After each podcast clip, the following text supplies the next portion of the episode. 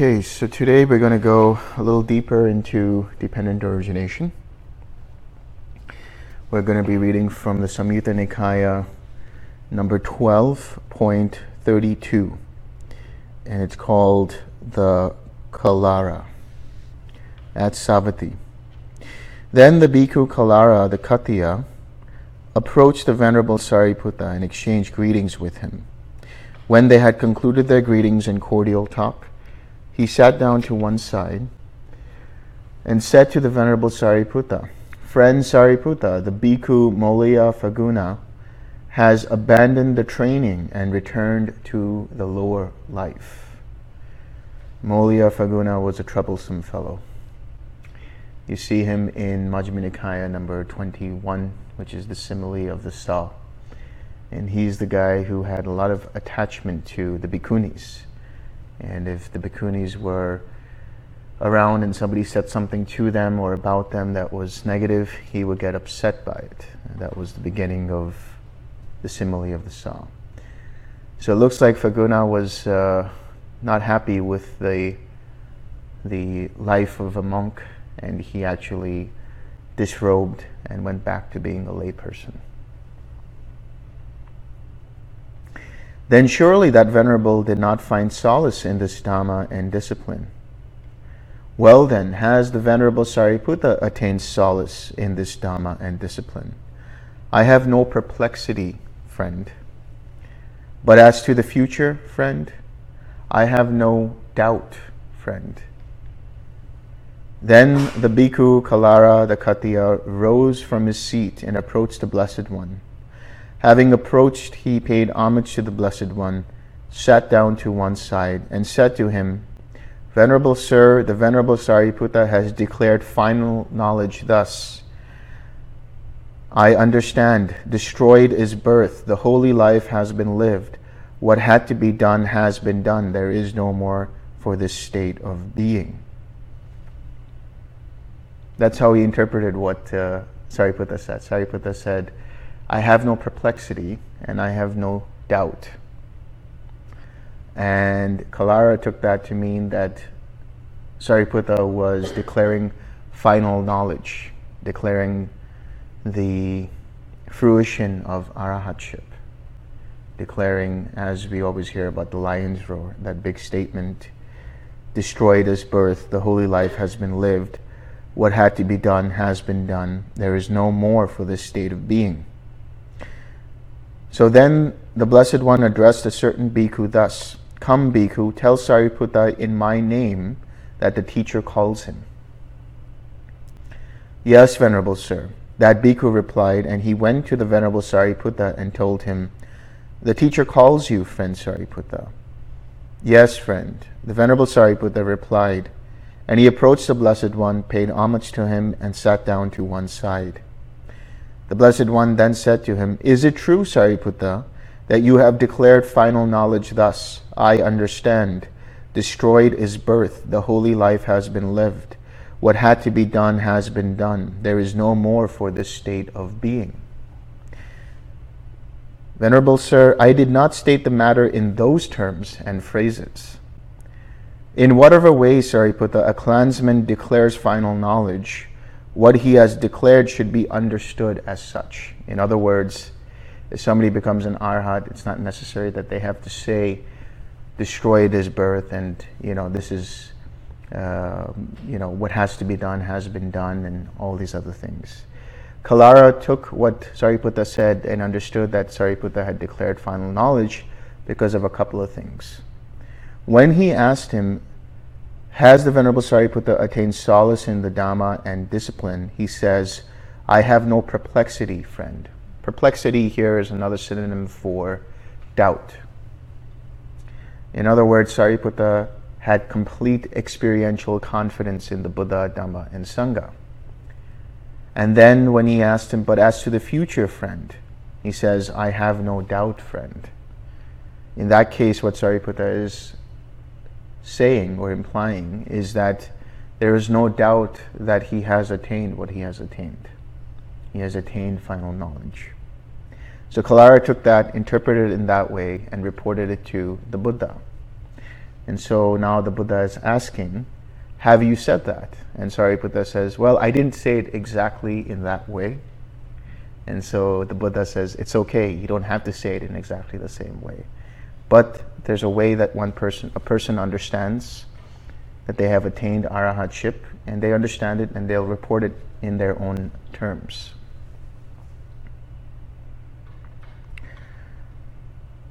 So he says, so the Buddha said, in whatever way, Sariputta, a clansman declares final knowledge, what he has declared should be understood as such.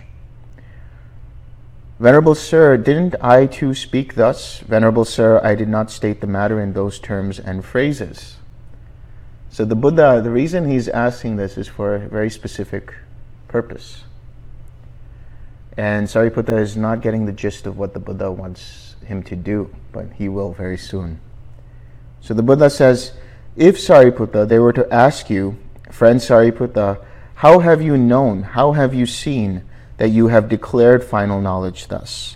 I understand destroyed is birth, the holy life has been lived, what had to be done has been done, there is no more for this state of being.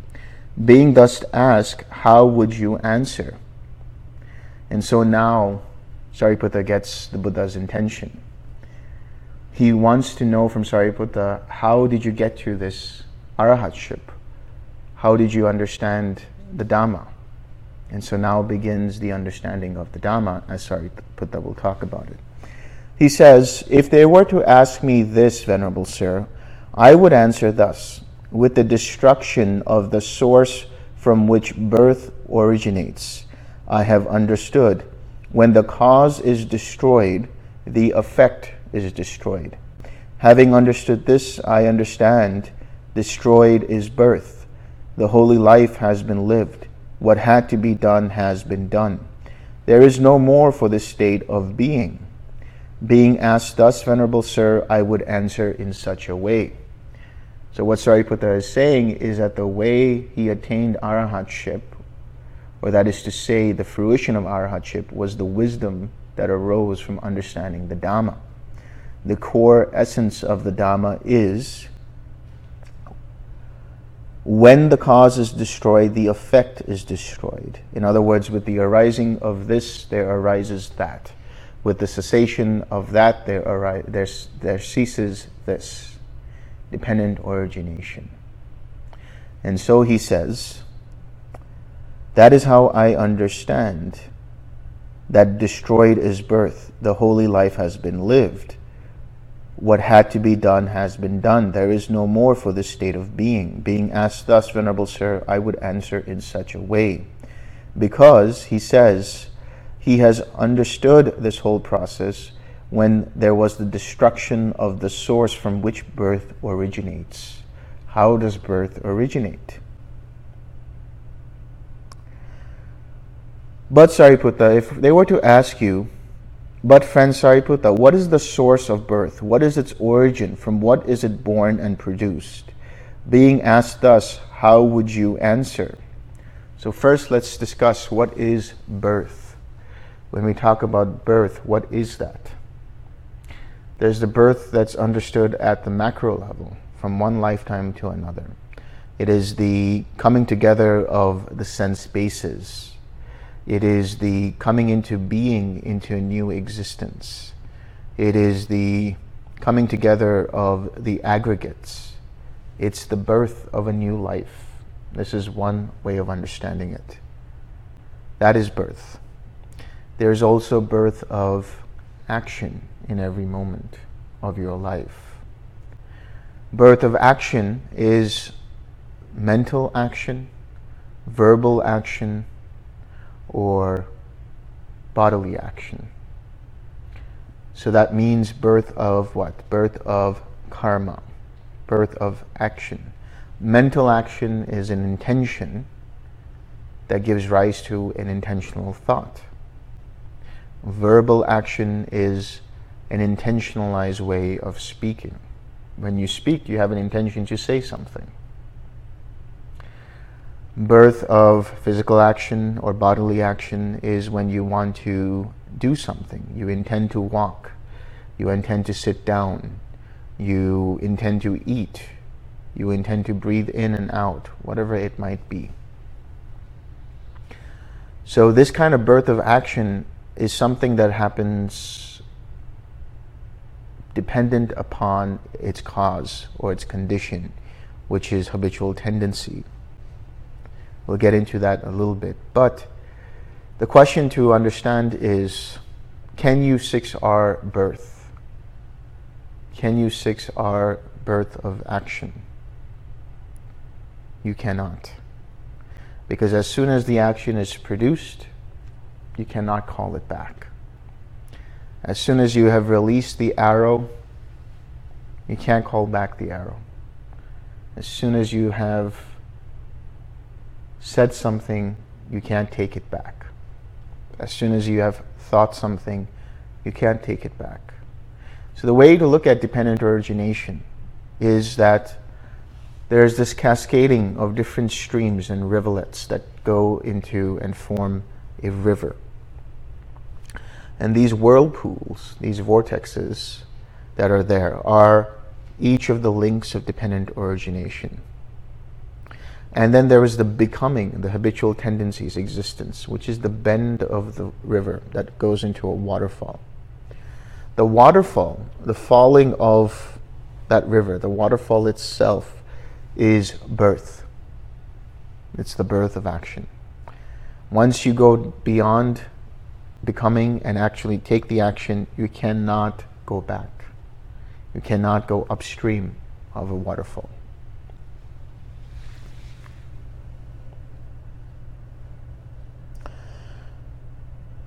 And so the Buddha says, But Sariputta, if they were to ask you, but friend Sariputta, what is the source of birth? What is its origin? From what is it born and produced? Being asked thus, how would you answer?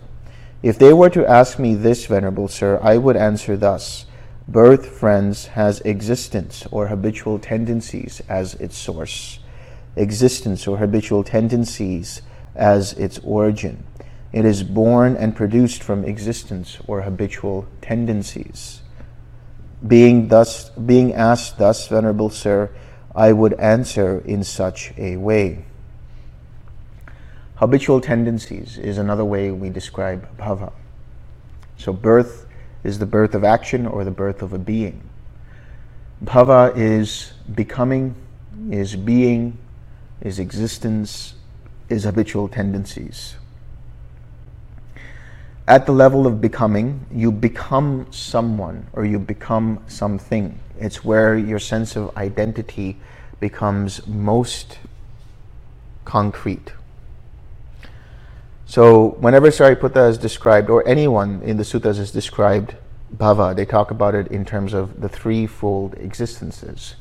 There is the existence in the sensual realms, there is the existence in the form realms, and there's the existence in the formless realms. Here, what they're talking about is how the habitual tendencies incline to a certain kind of existence if your habitual tendencies are rooted in being attached to sensory pleasures, reacting to sensory information, you have a tendency to incline to exist in a sensual realm. And in that sensual realm, there can be different kinds of habitual tendencies. So, what are habitual tendencies? Habitual tendencies are basically those reactions that the mind has held onto as a storage device. It picks it up whenever it's met with some kind of an experience, and it naturally, almost automatically, reacts in a certain way. That automatic reaction is the habitual tendency. So, if you are met with certain choices, your mind will incline to certain choices automatically. That inclination is the habitual tendencies. So if a mind reacts with a lot of anger, the habitual tendencies are rooted in that anger and cause birth in an angry realm, that is to say, in the mind, psychologically. If you are suffering and you have a lot of angry and irritation, if you have a lot of anger and you have a lot of irritation and frustration, bitterness, all of these other unwholesome, very bleak ways of reacting in your mind, then that's a very hellish way of living in your mind. So then, in that case, psychologically, when your habitual tendencies are rooted in that, where will you have birth of action in? In a hellish atmosphere. If you continue to act with anger, you will only receive more anger. You will only create more habitual tendencies rooted in that anger. But if somebody is generous, if somebody is happy, if somebody is clear and calm, if somebody keeps the precepts, somebody is loving and kind and compassionate and so on, then their inclinations or their habitual tendencies will incline towards wholesome ways of reacting to a situation. And so that bhava leads to a deva kind of atmosphere, a deva like psychology, or a higher existence, so to speak. If the mind experiences any of the first four jhanas, the rupa jhanas, and inclines towards those jhanas, and has uh, the ability to go into those jhanas very easily. Then their mindset is habituated towards those jhanic experiences. And so, because of that, whatever, wherever they are, they will experience that jhanic realm psychologically. If you continue to cultivate the first jhana, when you continue to walk around and everything, you walk in the first jhana and you experience the joy of the first jhana. You experience the the clarity and the the relief from the hindrances from that first jhana. So your mind is void of those hindrances. It has joy. It has sukha. It has comfort and ease in the body. And then likewise with the second jhana, it has further collectedness, further confidence, with the third jhana, the mindset is more comfortable, more at ease, more tranquil. And finally, with the fourth jhana, it's more equanimous. So if you continue to develop jhana, cultivate jhana, your habitual tendencies will incline from jhana or jhanic state of being. In other words, whatever you are met with when you are in that jhana, you will respond from there. That is to say, because you are happy, because you're uplifted, there won't be any of the hindrances there in your mind. So you will respond in a way that is rooted in wisdom, in compassion, in joy, and so on. Likewise for the second, third, fourth jhana. And the formless realms. If a being continues to cultivate and develop the arupa jhanas, continues to be in infinite space, tied with the compassion, continues to be in uh, infinite consciousness, tied to, with the empathetic joy. If a person continues to be in nothingness, tied with equanimity, or neither perception or non perception, tied with quiet mind, then however they respond will be rooted from the habitual tendencies rooted in that jhana or in that realm. So, in other words, psychologically, you will have more compassion if you're in infinite space. You'll respond with more compassion. Psychologically, you will respond with more empathetic joy when you're in infinite consciousness. Psychologically, you will uh, experience or respond from more equanimity when you're from in nothingness, or your mind will be quiet when you're in neither perception or non-perception. And then on the macro level, this also results in where if somebody has throughout their life been unwholesome, throughout their life been somebody who is stingy or jealous or envious or angry or frustrated or violent or whatever unwholesome states of mind that there might be. Because of the habitual tendencies, there will be something that will resp- react in a way when they when they are about to die, their stream of consciousness, if you will, whatever arises in their mind, will be inclined towards the unwholesome. They will either have regrets for things that they did, they'll have anger or bitterness towards people, or something will arise which is unwholesome. And their reaction to that will give rise to a certain formation or set of formations which give rise to a certain consciousness. And then that consciousness will then incline towards a new namarupa in a new existence, in a new state of being, where the birth will occur there, and that existence will correspond with the kind of inclinations that they have. So, likewise, if somebody has been very wholesome, always been generous, always kept the precepts, always been loving and kind and patient and compassionate, equanimous, and so on. Then, when they're about to die, the tendency will be for the mind to look at the things that were wholesome, the wholesome actions that they did, the wholesome speech that they had, the wholesome intentions that they had. That will make their mind uplifted, that will keep their mind happy. And because of that, there will be a formation rooted in that, which will give rise to a corresponding consciousness, which will then descend into a new namarupa in a new birth corresponding with those wholesome states of mind. This is becoming. Because through that habitual tendency. Likewise, if somebody's cultivated the jhanas, they will enter into a jhanic realm, the, one of the four rupa brahmalokas. Or in regards to the arupa states. They will then take existence or take birth into a new existence that is in one of the arupa realms. So this is becoming, this is being, this is existence, dependent upon your actions, dependent upon your intentions, which then creates this sense of habitual tendencies. These habitual tendencies, just to emphasize, can be changed because they can be 6R'd.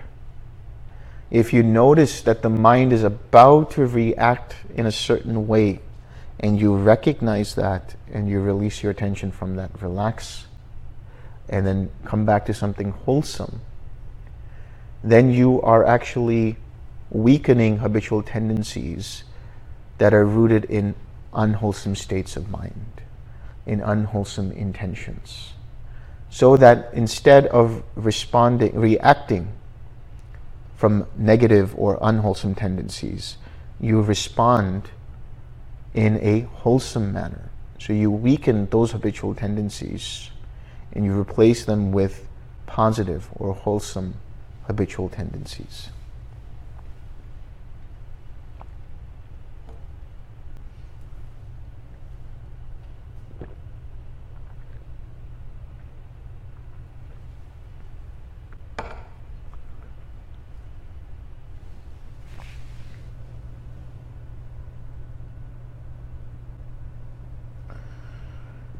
But Sariputta, if they were to ask you, but friend Sariputta, what is the source of habitual tendencies? Being asked thus, how would you answer? If they were to ask me this, Venerable Sir, I would answer thus. Habitual tendencies, friends, have clinging as its source. Clinging. Clinging comes from the word upadana, which is another way of something that's fueled. It's the fuel for existence. It's that which nutrifies or nourishes existence. There are certain types of clinging. There's the clinging to sensual pleasures. There's the clinging to rites and rituals. There's the clinging to certain kinds of self view. And then there's clinging to certain kinds of wrong view or clinging to views in general. So, clinging to sensual pleasures, when you have a sensual experience, whatever experience it might be, your mind, if it has craving in it, will incline towards that and say, I want that. It grasps at it and says, I want that. And it says, I want that because it makes me feel good. The because is the rationalization, which is the clinging to sensual pleasures. I want that because it makes me feel good. That makes me feel good is the concretizing of the sense of self in habitual tendencies. So the association with how these things make you feel good, or why they make you feel good, or why they don't make you feel good, is the clinging.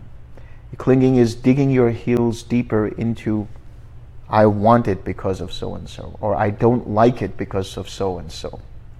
So sensual pleasures, it's where you create the sense, the, the repository of favorites in terms of your sense experiences.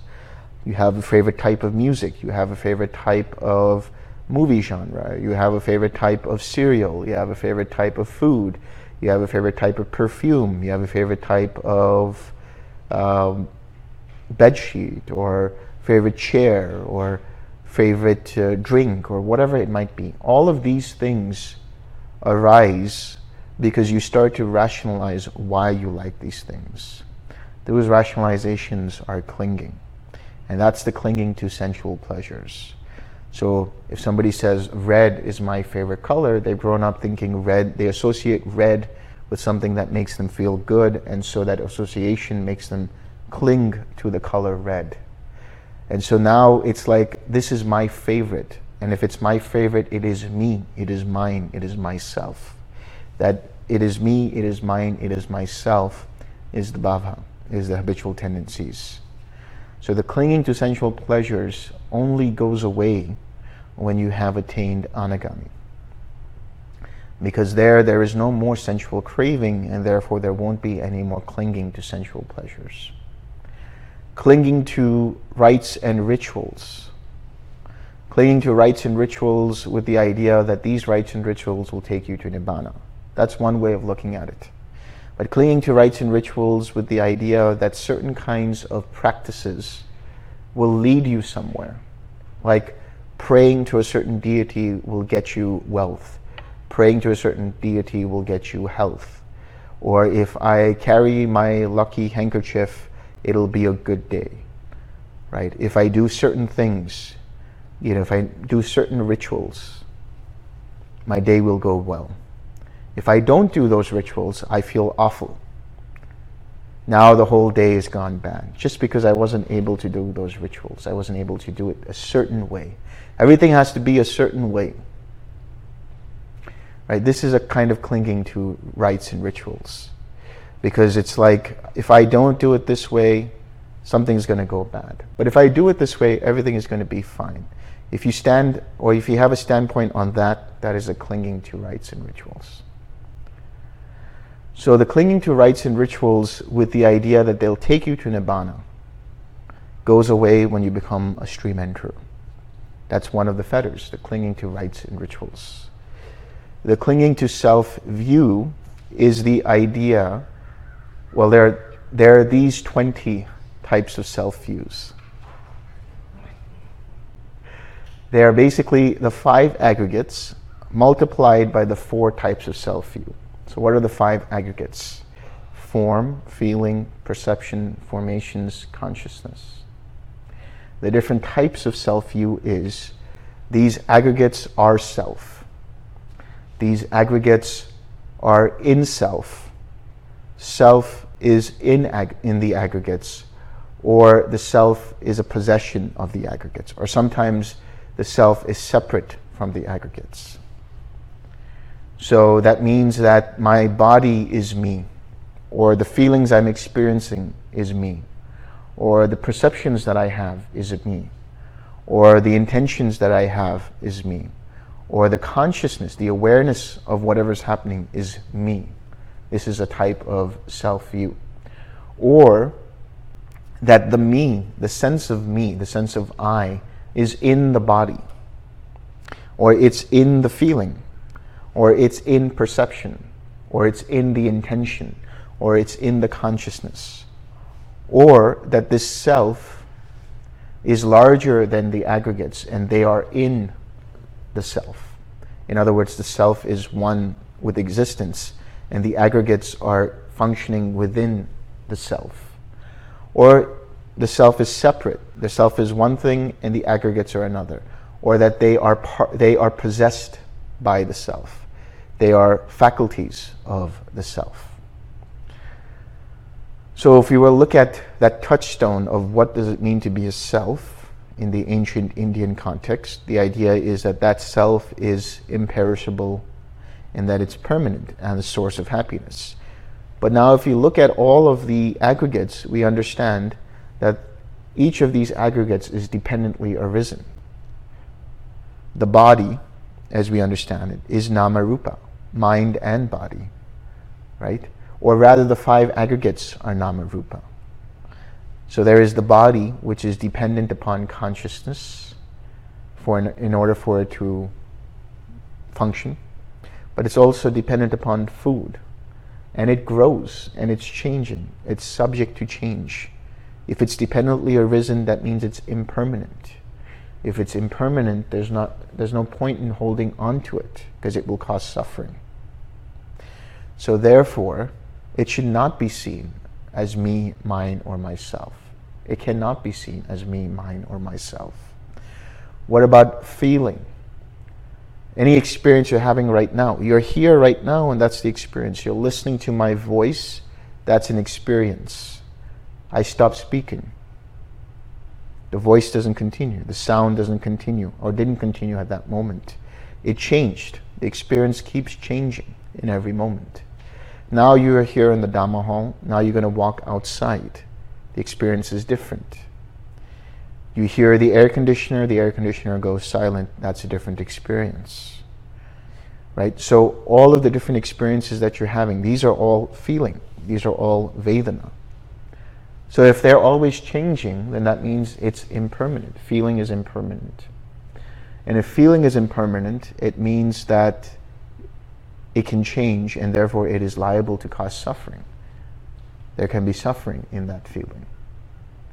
Therefore, how can it be considered to be me, mine, or myself? Perceptions. We understand perceptions to be rooted in memory. But memory is very fickle. There's so many times that people can implant false memory just by adding certain kinds of details into whatever it is that they're talking about. Right? So I remember you wearing a red shirt, not a pink shirt. Right? Oh, yeah, that's right. He was wearing a red shirt, not a pink shirt. Right? Suddenly people now think about that and their perceptions change. Or the perceptions of your memories before that you had might change as you grow up, right? Before you thought your parent was, uh, you know, being very strict and being this and that, but then when you yourself become a parent, you realize, oh, they were really being careful, they were being compassionate, they were trying to keep me safe. The perceptions change. So if perceptions change, how can they be considered to be self, because the self is supposed to be that which is not subject to change. If perceptions change, good, bad, or indifferent, they can be liable to cause suffering. And if that's the case, you cannot consider them to be me, mine, or myself. There can't be a self in a perception. Perceptions can't be part of a self. Perceptions or feeling can't be part of a self. Likewise with formations formations continue to arise and pass away. Those of you who have been in either perception or non-perception can testify to this. You can see the bubbling up of formations, just coming and going, coming and going, continuously, right, until you become disenchanted with them. And you have no control over them. You have no control over what experience you're going to have. You have no control over how the body will change, when the body will die, and all of these other things if the body will have this sickness or that sickness. You have no control over whether these perceptions will continue to be this way or a different way. Same with the intentions. They continue changing dependent upon whatever is arising. Whatever choices you're met with, those are the choices that are conditioned by whatever the experience is, and your intention, which drives forward the formations, changes dependent upon that intention. So formations also cannot be seen as self. Awareness or consciousness arises, remember, dependent upon sense bases and their objects. So if that changes, if the feeling changes, the perception changes, so does the awareness tied to that feeling and perception. So how can there be how can it be self? How can there be a self in there? how can it be related to a self. So this clinging to self views is the understanding that everything that is conditioned and even the unconditioned is not self. You understand that there is no controller here.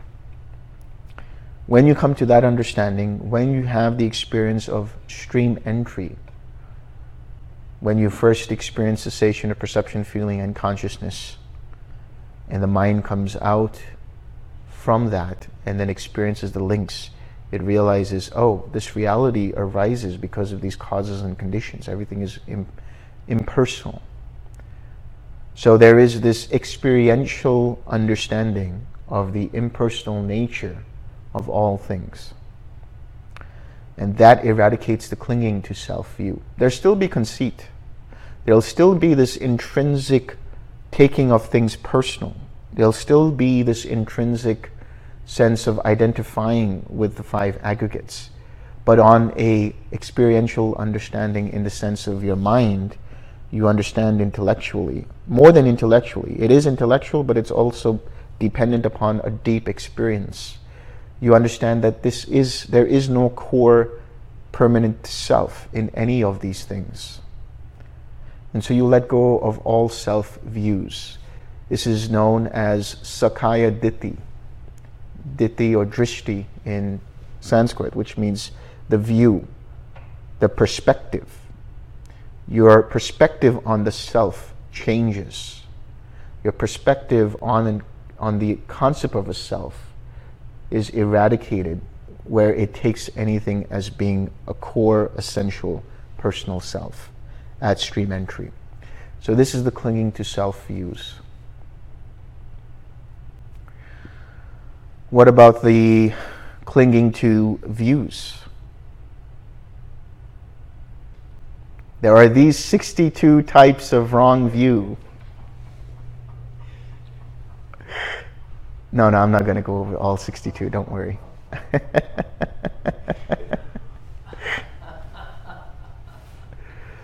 but we'll go over a, a, few of them. We actually went over them on the second day when we were reading from the Digha Nikaya number two, Samana Samanaphala Sutta where it was talking about where the king Ajatshattu went to meet all of these different sects, right? The different leaders of these sects. So there was the view of materialism, the view of eternalism, the view of annihilationism or nihilism, the view of fatalism, the view of skepticism, the view that, or the view of asceticism, where you had to purify your karma by doing certain ascetic practices. These are all, in some way or another, violating the laws of karma as we understand it from the Dhamma, or violating the understanding of what, the, what reality actually is in terms of the self and not self, and so on and so forth. So, these are the different kinds of clinging to wrong views. But if you let go of all wrong views and your mind becomes established in right view, which happens at stream entry, there can still be clinging to right view. There can still be clinging to the Dhamma itself. Remember, yesterday we talked about how the mind can cling to the idea of dependent origination. And so it's the idea of the raft. It doesn't let go of the raft after it's gotten to the other shore. It continues to carry it on, on its shoulders. So the clinging to the Dhamma, the identification with the Dhamma, that's the conceit that arises, saying, I know the Dhamma and I am a Dhamma defender. It may, you become part of that view. You identify with that view. Somebody says something against the Dhamma, you, want, you have an inclination to defend it. And if there's any pride in the Dhamma, that is another kind of clinging to the Dhamma, clinging to right view. So that is completely eradicated. Clinging to the wrong views is eradicated at stream entry because now you have right view established. But clinging to the Dhamma itself, clinging to right view, is complete, completely eradicated at arahatship. So these are the types of clinging.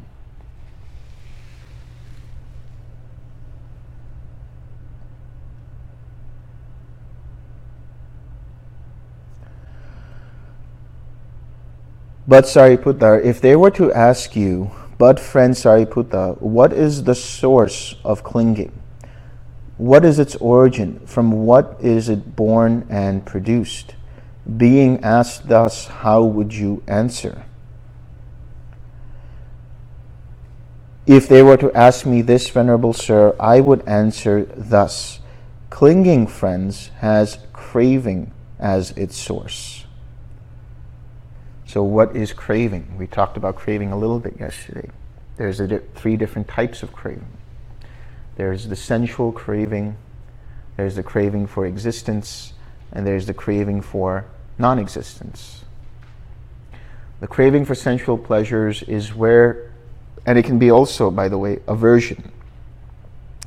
So, craving has two sides to it there's the craving, the I want it mindset, and there's the craving that is the aversion, that I don't want it mindset. And so the identification with any experience causes the mind to say, I want it, or I don't want it.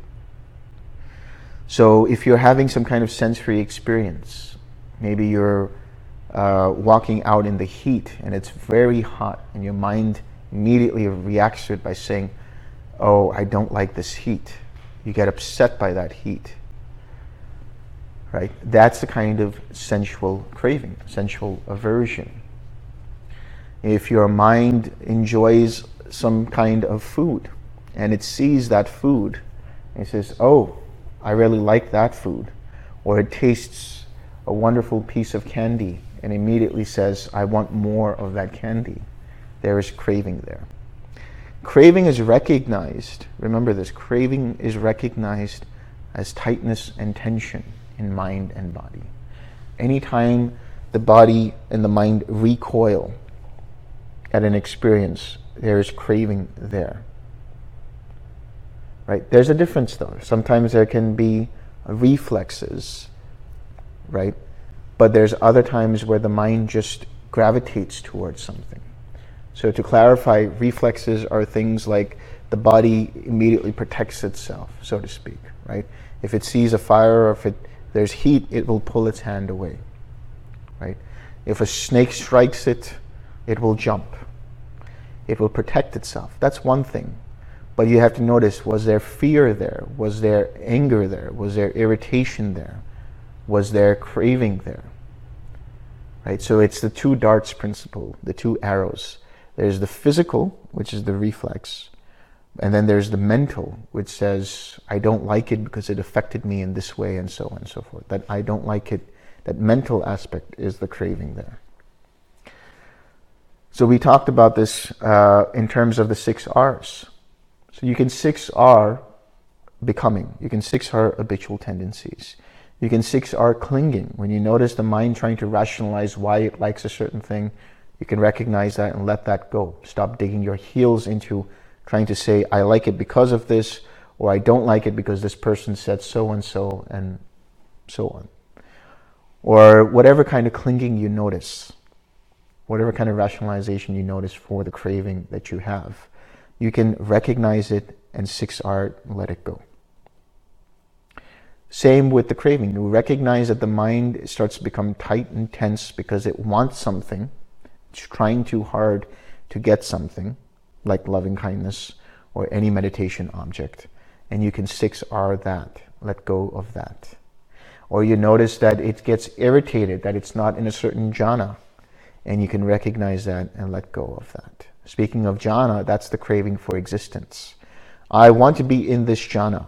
You know, why am I not here yet? I'm waiting for nibbana to happen. I'm waiting for nirodha to happen. Why am I not there yet? Been meditating for four hours and nothing is going on. Right? This is the craving for an experience. And it will arise in your mind in the form of all of these rationalizations. Maybe I should go for a walk. It's been very long. I've been sitting for three hours. Maybe I should go get up and take a walk.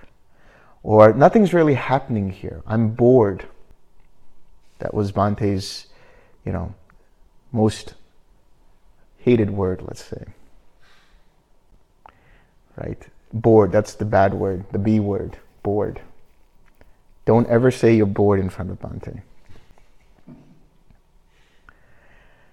So that boredom that arises, nothing's going on here. Right? That's like another kind of craving for existence. I want something to happen. So what does the, the mind do? The mind seeks stimulation. So it's going to throw up all of these things, all of these formations, restlessness, sloth and torpor, all of these other hindrances. What do you have to do?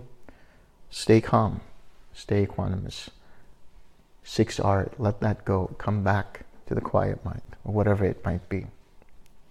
The craving for non existence.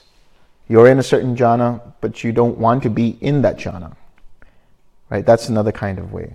Or craving for non existence in the sense, I am here and I don't want to be here. I'm part of this family, I don't want to be part of this family. I'm in this country, I don't want to be in this country. I want to go somewhere else. I don't want to be poor or I want to be rich. These are the these are the two sides of that coin of craving for existence, craving for non-existence. At the very extreme, craving for non-existence can lead to suicide. People really get so bogged down by their experiences they get so deeply affected by their experiences that the mind is seeking a way out of it. And it feels like the only way out is to end one's life. That's the most extreme craving for non existence. So, anytime you recognize this sense of I want this, or I don't want this, or I am this, or I want to be this, or I don't want to be here, or I don't want to be this. Recognize that as a form of craving. And six R and experience relief. You know, the idea is when I see a chocolate, a piece of chocolate cake, the mind will say that chocolate cake is really nice. That's the feeling. But then it's there's this there's this tension that comes up in the mind and body says, I want that chocolate cake. That's a nice piece of chocolate cake, is one thing, but I want that. Now the mind experiences tightness and tension. The body experiences tightness and tension. This is a this is also a kind of response in the biology of the fight or flight or freeze. It's like I need to possess that. And so that tension causes the mind to say, okay, if I take that and I satisfy that craving, I will feel relief. So, what happens? You start to condition the mind in such a way that the only way to experience relief is to act upon my craving, is to act upon my aversions.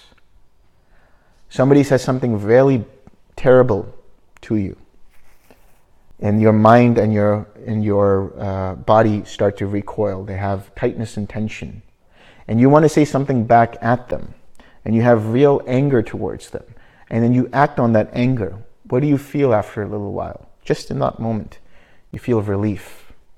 I said what I had to say to them. I feel relief in that moment.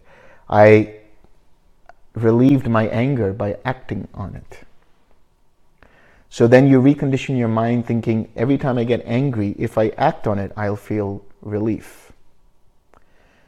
But what if you felt relief before acting on it? That's the whole purpose of the six R's. You're noticing there's craving arising. You're noticing there's aversion arising. You recognize it, release your attention from that, relax the craving, relax the tightness and tension. Feel relief right there and then. Replace it with something wholesome. Now you don't act on it.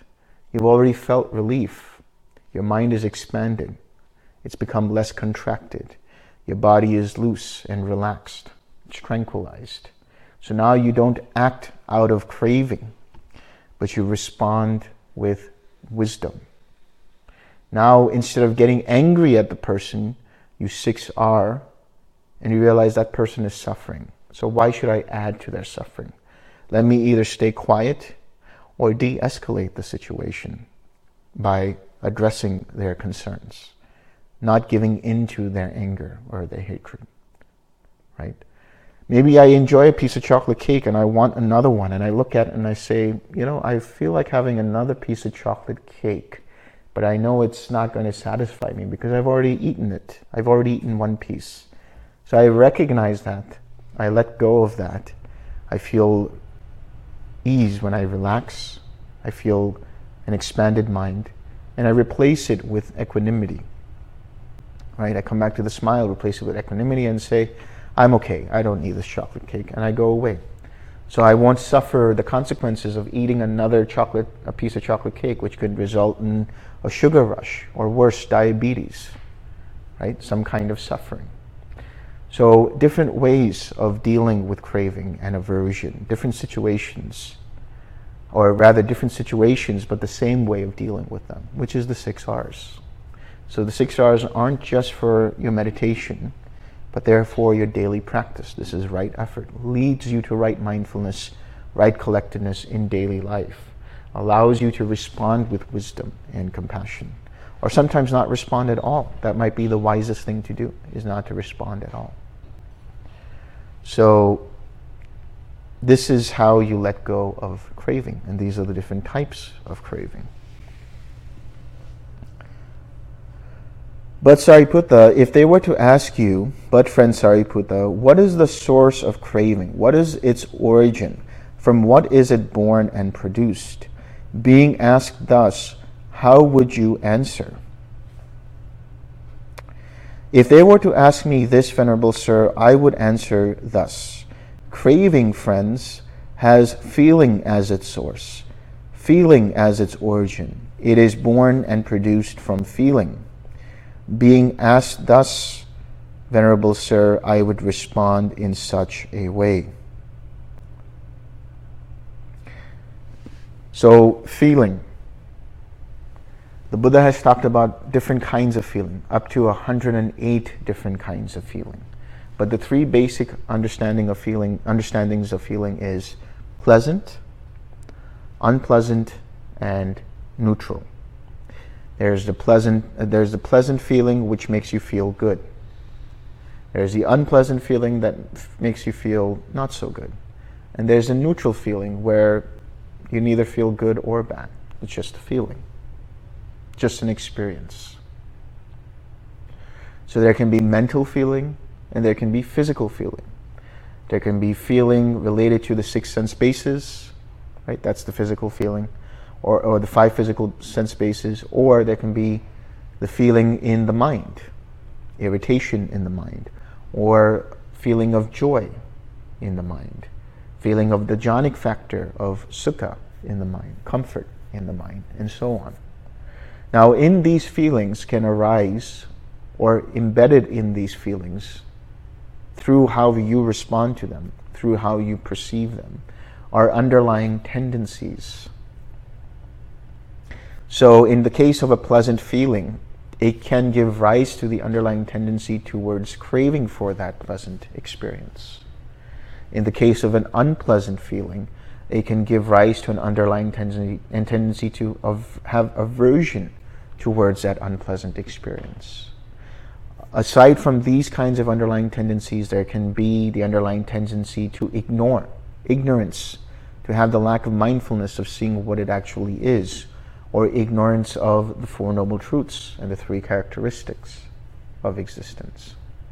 There can be the underlying tendency towards doubt, un- unaware of how to deal with the situation in terms of what is wholesome and what is unwholesome. There can arise the under- underlying tendency towards some kind of a view, to take up a certain kind of view dependent upon that experience, to take up a certain kind of uh, opinion about something. Right? Opinions and views can give rise to violence, can give rise to wars. We've seen this throughout the eons. This is how the Buddha says there arises the taking up of the sword and the stick. It arises from clinging to certain kinds of views. So if there's an underlying tendency to a view in regards to a feeling, in regards to an experience, that can give rise to full blown craving or aversion and clinging to views and so on. So I said there's the underlying tendency to craving, the underlying tendency to aversion, the underlying tendency towards ignorance, the underlying tendency towards uh, doubt, the underlying tendency towards a view. There can be the underlying tendency towards conceit, That is to identify with an experience. Say this experience is me, mine, or myself. There can be the underlying tendency of bhava, of becoming. I want to be this person, you see, or I want to have that. That initial inclination of becoming or being that person or being that thing. This is also the underlying tendency. So these, when acted upon, can give rise to full-blown craving or aversion or full-blown identification, which then can give rise to clinging, which then can give rise to becoming, and so on. So when you have a pleasant feeling, see it for what it actually is. It is pleasant, right? That flower, that yellow flower is beautiful. That's fine. That's a very pretty flower. I wonder if these flowers are there in Austria. Right? That's all pleasant feeling. I want that flower. I want to possess that flower. That can give rise, that is the underlying tendency towards craving. And then acting upon that is craving.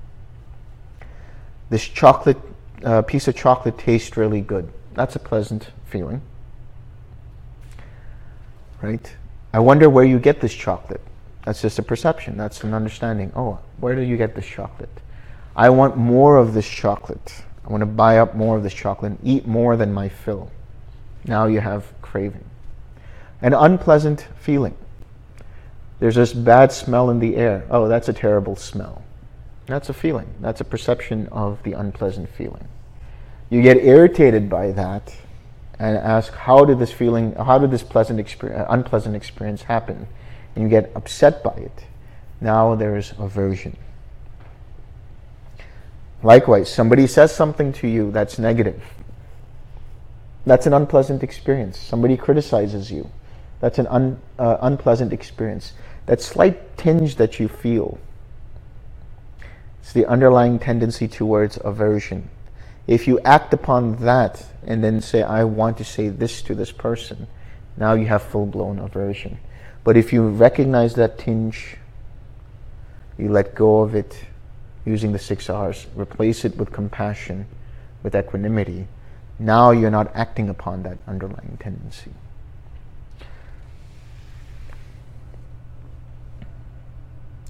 And so then the Buddha says, But Sariputta, if they were to ask you, friend Sariputta, how have you known, how have you seen that delight in feelings no longer remains present in you. Being asked thus, how would you answer? If they were to ask me this, Venerable Sir, I would answer thus. Friends, there are also there are these three feelings. What three? Pleasant feeling, painful feeling, and neither painful nor pleasant feeling. These three feelings, friends, are impermanent. Whatever is impermanent is suffering. When this was understood, delight in feelings no longer remained present in me. Being asked thus, Venerable Sir, I would answer in such a way. In other words, for those underlying tendencies not to arise, to be fully eradicated, and they get eradicated in stages as you get to the levels of attainment. But when you eradicate all of them, you see things as they are which means when you have an experience, you see it just as Sariputta described. Here is a pleasant feeling. Here is a pleasant experience. Here is an unpleasant experience. Here is a neutral experience. This experience is impermanent. And so, therefore, I'm not going to hold on to it because it's not worth holding on to. It, it is subject to change. So, there's no reaction to that feeling, to that experience that causes craving and aversion to arise that will cause further clinging and becoming, birth of action, and the whole mass of suffering. Good, good, Sariputta. This is another method of explaining in brief that same point. Whatever is felt is included within suffering. Let's unpack that statement a little bit. Whatever is felt is included within suffering. Sometimes this is interpreted to say that everything is suffering. If that was the case, then why are you meditating? What are you meditating for? Why are you bringing up loving kindness? Why are you bringing up compassion? Why are you bringing up equanimity? Isn't that too suffering? What the Buddha is referring to is that everything is subject to change. Everything is subject to change, therefore, don't hold on to things. If you hold on to things, that's what's going to cause you suffering. If you hold on to the loving kindness and the loving kindness disappears and you say, What happened? that's going to cause you suffering. If you hold on to this pleasant experience and it goes away, that's going to cause you suffering. Obviously, if you hold on to an unpleasant feeling, that's already suffering right there and then. Or a neutral feeling, you have equanimity. And you hold on to equanimity and it goes away, what happens? That can cause suffering if you hold on to it. By the way, what is what is the uh, other opposite or the other side of equanimity? There's equanimity as a neutral feeling. But there's another kind of neutral feeling that you want to be aware of and not have and let go of. And that is indifference. Equanimity is that mindset that sees things as they are, but doesn't get pulled in one direction or the other, doesn't get pulled in this direction or the other. But indifference has apathy in it. There's a certain level of aversive quality in that. It's wanting to ignore whatever is arising, being indifferent to it. I don't care about it. So you're not actually seeing reality as it actually is. You're just projecting this idea that I don't care about it. I don't need to see it. I have apathy towards it. So you have to let go of that. If you recognize that and let go of that, then you see things as they are and you start to develop equanimity.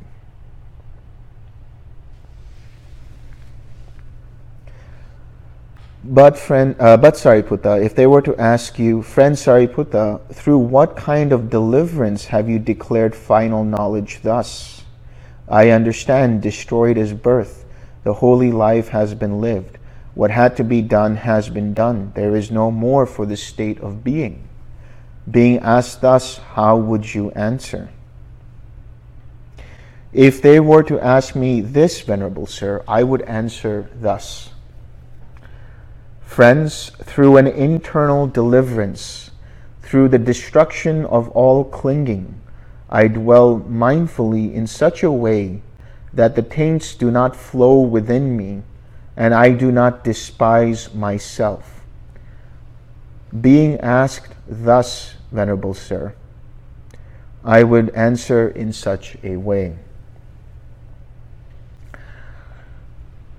Let's unpack that. He says, Friends, through an internal deliverance, through the destruction of all clinging, I dwell mindfully in such a way that the taints do not flow within me, and I do not despise myself. The internal deliverance is that mind of the Arhat, which is empty, which is signless, and which is immeasurable. Because it is void of any kind of greed, hatred, or delusion. The formations that arise in that mind are not rooted in greed, hatred, or delusion. So that mind is always experiencing deliverance, meaning it is always experiencing relief. That mind is free from any kind of greed, hatred, or delusion. And so it rests within itself, and that is the internal deliverance that is there. Through the destruction of all clinging, doesn't grasp at anything, doesn't cling to any experience in any way whatsoever doesn't identify with any experience in any way whatsoever, sees everything as it is. Everything that is experienced through the six sense bases is like this hyper aware, hyper dimensional, hyper vivid, multi sensory movie. You're not attached to anything, you're just seeing things flowing. You're experiencing things flowing, not clinging or grasping at anything. I dwell mindfully in such a way that the taints do not flow within me. In other words, he doesn't have to intend to dwell mindfully. He just dwells mindfully. Mindfully, as an arahat, the mind is automatically its default mode is to function from the Eightfold Path. Right? So, which means it's always having right mindfulness. It's always observing where its attention goes from one thing to the other. Because it always has mindfulness, there is no ignorance in that mind. Ignorance is the ignorance of the Four Noble Truths, not being aware of the Four Noble Truths. A lack of mindfulness feeds back to that ignorance. That ignorance is dependent and conditions as well the three taints, the three fermentations of the mind, the three asavas, as they're called in Pali. That is the fermentation or taint of sensual desire, the taint or fermentation of being, and the taint and fermentation of ignorance. So that sensual desire arises every time the mind acts upon with craving towards craving or aversion towards a sensual experience. That's eradicated for the anagami. But the craving for being is still there. Craving to be in this jhana or that, this existence or that, and so on. That feeds back energy to the taint of being. But for the Arahant, they have destroyed that taint of being. They have destroyed that taint of ignorance because they're fully aware at all times. They're fully mindful at all times. So when they are fully mindful, there's no way craving can arise. There's no way clinging can arise.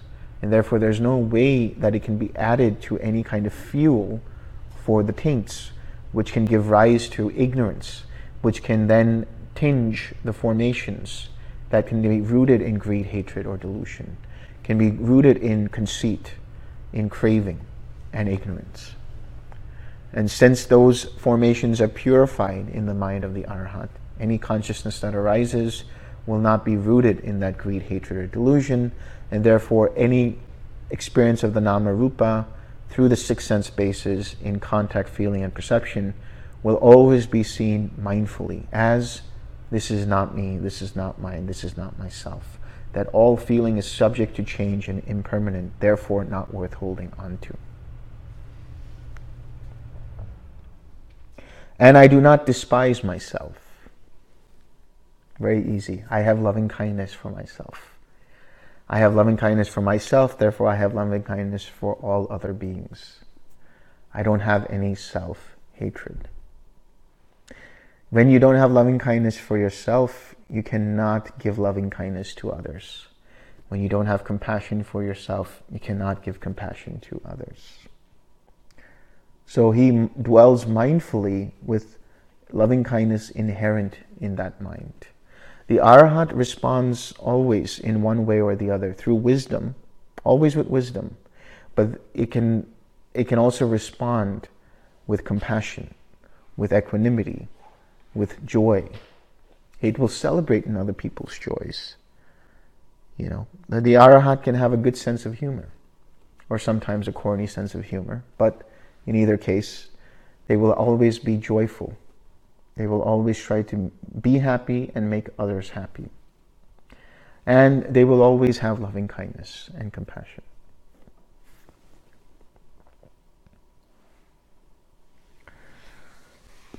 Being thus asked, Venerable Sir, I would answer in such a way.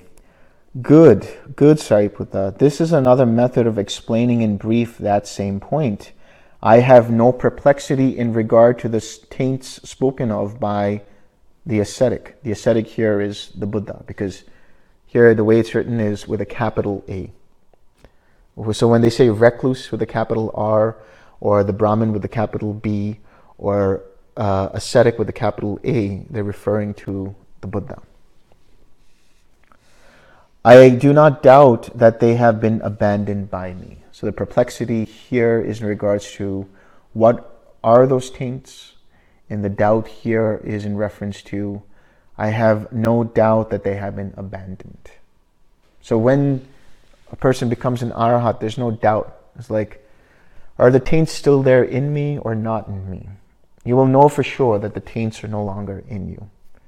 You'll know for sure. And so that's why it's known as the irreversible, unshakable liberation of mind. And that's why it can the, the mind of the Arahat can proclaim in whatever words that lion's roar of birth is destroyed. What had to be done has been done. There is no more coming to any new state of being. This is what the Blessed One said. Having said this, the Fortunate One rose from his seat and entered his dwelling. There's a second part to this. Then soon after the Blessed One had departed, the Venerable Sariputta addressed the bhikkhus thus Friends, the first question that the Blessed One asked me had not been previously considered by me. Thus I hesitated over it. Meaning, when the Buddha asked him, Have you actually attained final knowledge. He hesitated because he didn't understand, first and foremost, what the Buddha's intention was behind that. But when the Blessed One approved of my answer, which is in regards to dependent origination, when the Buddha says, How do you declare this? He says it because I understand when this arises, that arises. When this ceases, that ceases.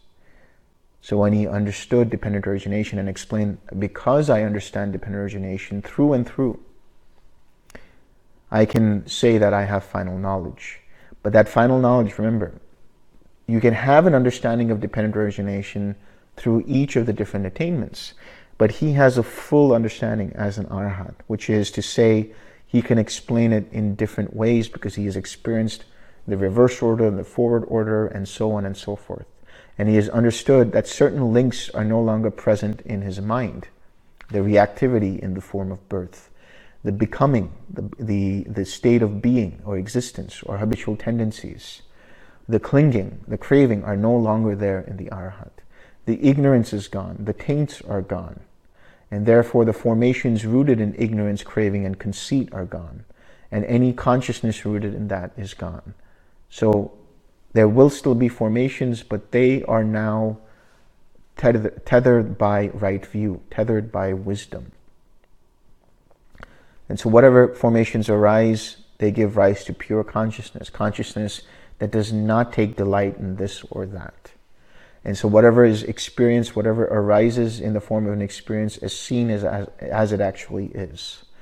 So, when he understands it in this way, he can declare final knowledge. And so he said, But when the Blessed One approved of my answer, it occurred to me if the Blessed One were to question me about this matter with various terms and with various methods for a whole day, for a whole day I would be able to answer him with various terms and with various methods. If he were to question me about this matter with various terms and with various methods for a whole night, for a day and night, for two days and nights, for three, four, five, six, or seven days and nights, for seven days and nights, I would be able to answer him with various terms and with various methods. In other words, an arahat is never bored by talking about the Dhamma. Can talk about the Dhamma, but not be attached by it. Right? So if you're questioned by about the Dhamma in different ways, the Arahat can describe it in different ways. Maybe the Arahat has no inclination to teach, but they can speak from experience, and that speaking from experience itself is a teaching.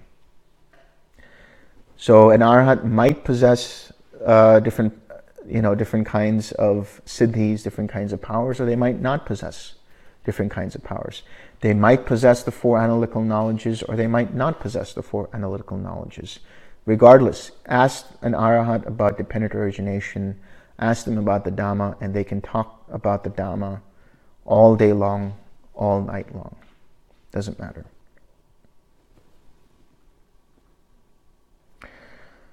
Then the bhikkhu Kalara, the Khattiya, rose from his seat and approached the Blessed One. Having approached, he paid homage to the Blessed One, sat down to one side, and said to him, Venerable Sir, the Venerable Sariputta has roared his lion's roar thus. Friends, the first question that the Blessed One asked me had not been previously considered by me. Thus I hesitated over it. But when the Blessed One approved of my answer, it occurred to me if the Blessed One were to question me about this matter for up to seven days and nights, For up to seven days and nights, I would be able to answer him with various terms and with various methods. And at the heart of this is also the understanding of the Four Noble Truths. So, in other words, if the Arahat can talk about dependent origination, they understand the first and second Noble Truth, right? They have understood the first Noble Truth, they have abandoned the second no- Noble Truth, and they can talk to you about the Noble Eightfold Path, they can talk to you about the transcendental dependent origination, they discuss it in different ways, talk about how to do this particular pa- part of, that, of the Eightfold Path, whatever it might be. And so they understand, they have uh, experienced and realized for themselves the third noble truth of the cessation of suffering. And therefore, they have cultivated and perfected the development of the Eightfold Path. That's the fourth noble truth. In other words, to put it simply, they have understood suffering, they have abandoned the craving that leads to suffering, or the links of dependent origination that lead to suffering. They have realized and experienced for themselves the cessation of suffering, nibbana, here and now, because they have understood and cultivated and perfected the Eightfold Path, which is intertwined with the 37 requisites of enlightenment, which are intertwined with the transcendental links of dependent origination. And they have developed them and perfected them. So much so, and so much so that they recondition their mind in such a way that they seem to act spontaneously or speak spontaneously because they don't have any projections of how it should be or how it ought to be. But they just act in the moment but however they speak, act, or intend will always be rooted in the Eightfold Path. Bhikkhus, uh, or Bhikkhu, the Venerable Sariputta, has thoroughly penetrated that element of the Dhamma by the thorough penetration of which, if I were to question him about that matter, matter with various terms and with various methods for up to seven days and nights, for up to seven days and nights, he would be able to answer me with various terms and with various methods. Thus endeth the lesson.